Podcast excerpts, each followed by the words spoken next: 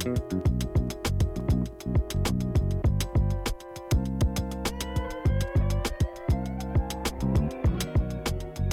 Друзья, всем привет, с вами Николай Шапкин, и сегодня мы будем разбираться, почему ваш товар может не продаваться на маркетплейсе. Так, я разделил эту тему на 6 подтем, ну и начнем мы с самого элементарного, с того, что товар просто говно, и не нужно было с ним выходить на маркетплейс, и с ним ничего нельзя сделать. Кстати, на моем канале есть огромное количество разборов бизнесов ребят на маркетплейсах, обязательно их посмотрите, вот как раз эту тему на самом деле я и создал после этих обзоров, потому что по факту очень много в них повторяется из обзора в обзор. Вроде бы люди все понимают, понимают, люди, вроде бы люди все знают, но делают очень глупые, тупые ошибки, либо им просто лень выполнять какой-то из э, простых алгоритмов действий при выходе на маркетплейс. Ну и начнем, естественно, мы с товара. Огромное количество людей не хочет понимать, что такое аналитика, зачем она нужна, как ее использовать при поиске товара, и выходит на маркетплейс, соответственно, на обум. И чаще всего они выходят либо в неправильное время, то есть сезонным товаром по большей части, либо слишком рано, а еще чаще слишком поздно, и у них просто товар лежит никому нафиг не нужный, ну, например, шапки никому уже не нужны, например, там, в феврале месяце, и с ними ничего не сделать. Даже если в два раза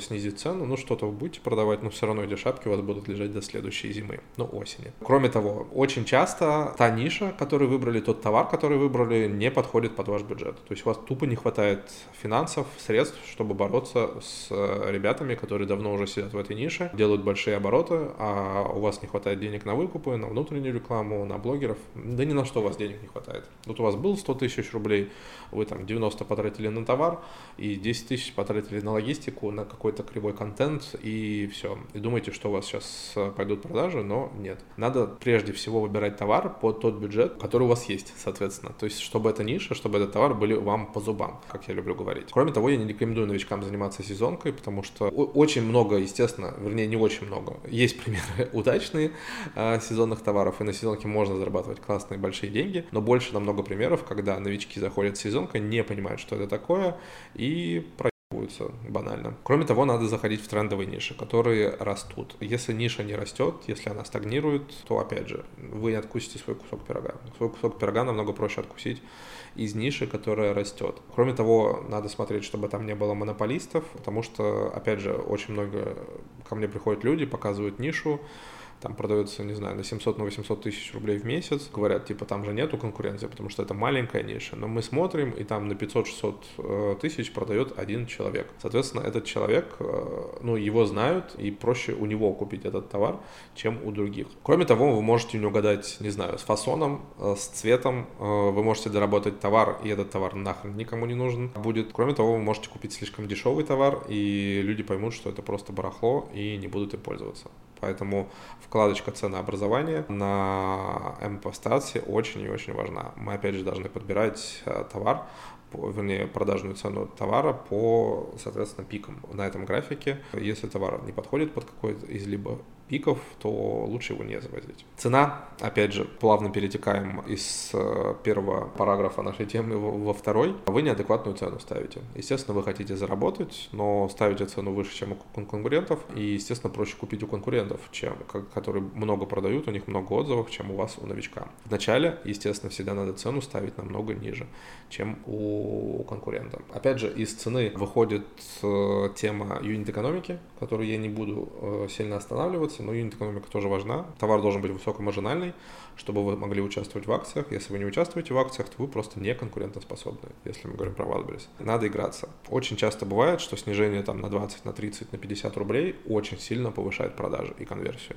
Потом проще цену поднимать, чем сразу ее ставить огромную и просто отпугивать этим клиентов. Контент очень много и часто люди забывают про то, что надо делать качественный, хороший контент. Люди не могут, жалеют, вернее, потратить на контент 5, 10 тысяч, 15 тысяч рублей, но при этом готовы выкидывать сотни тысяч рублей на выкупы, рекламу и на все остальное. Но если у вас говно контент, продвижение не будет хорошо работать. Либо оно будет работать в полсилы, и вы просто будете терять деньги. Кроме того, я напоминаю, что контент вы делаете один раз, и он может работать полгода, год, может работать несколько лет даже. И эта сумма, если смотреть в разрезе года, она просто микроскопическая. Контент в России делать очень дешево до сих пор. Поверьте мне, потому что я торгую на Амазоне, и я знаю, сколько должен реально контент стоить для одной карточки товара. Это просто копейки. За 15 тысяч вы сделаете такую конфетку, ну просто нереальную. Круче всех вашей ниши. Если вы не понимаете, как делать контент, просто для, для старта копируйте у, лучшие варианты ваших конкурентов, либо идите к классному дизайнеру, классному фотографу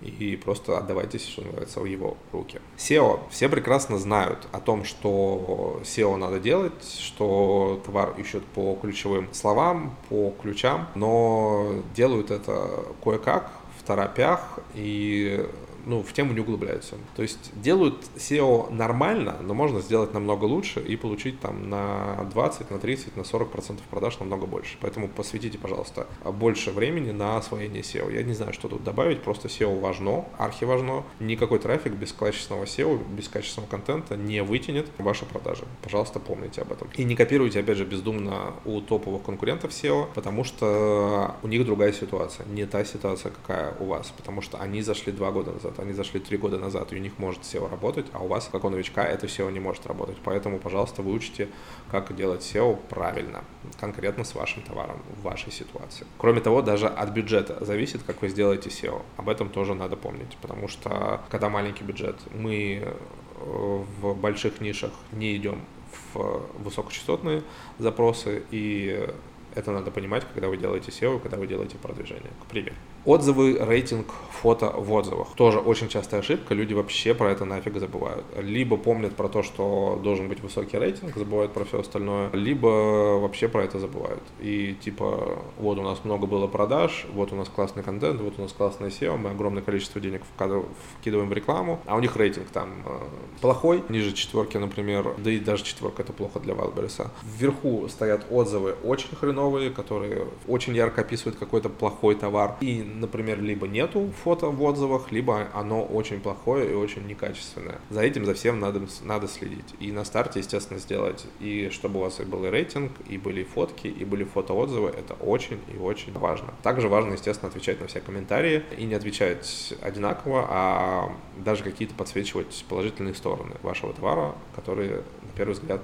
непонятны. Ну и трафик, Естественно, без трафика сейчас ничего не получится. У моих учеников есть, на самом деле, кейсы, когда они без трафика, с классным контентом, с классным SEO в небольших нишах получали органику сразу же на старте, но это не часто случается, и это случается все реже и реже. Там, если 2-3 года назад можно было просто выкидывать товары, они продавались, сейчас нет, сейчас надо гнать трафик. Надо делать выкупы, надо делать отзывы, надо делать, надо использовать внутреннюю рекламу, надо использовать внешнюю рекламу. Не забывайте, пожалуйста, про это. Опять же, даже до сих пор я встречаю людей, которые думают о том, что они выберут классный товар, и он будет сам по себе продаваться, потому что ниша большая, продаж много. Нет, ни хрена. Вы будете просто в жопе этой ниши, образно говоря, до вас люди просто не будут будут, э, что называется, доходить. Поэтому ключевые слова в карточке надо двигать, карточку надо продвигать по ключевым словам, и это каждодневная работа. Не забывайте про это. Да, Marketplace дает нам условно бесплатный трафик, но вот поэтому он и условный, потому что вы должны за него бороться с другими вашими конкурентами. И это очень надо важно и понимать. Кроме того, опять же, очень часто такое бывает, что люди там потратили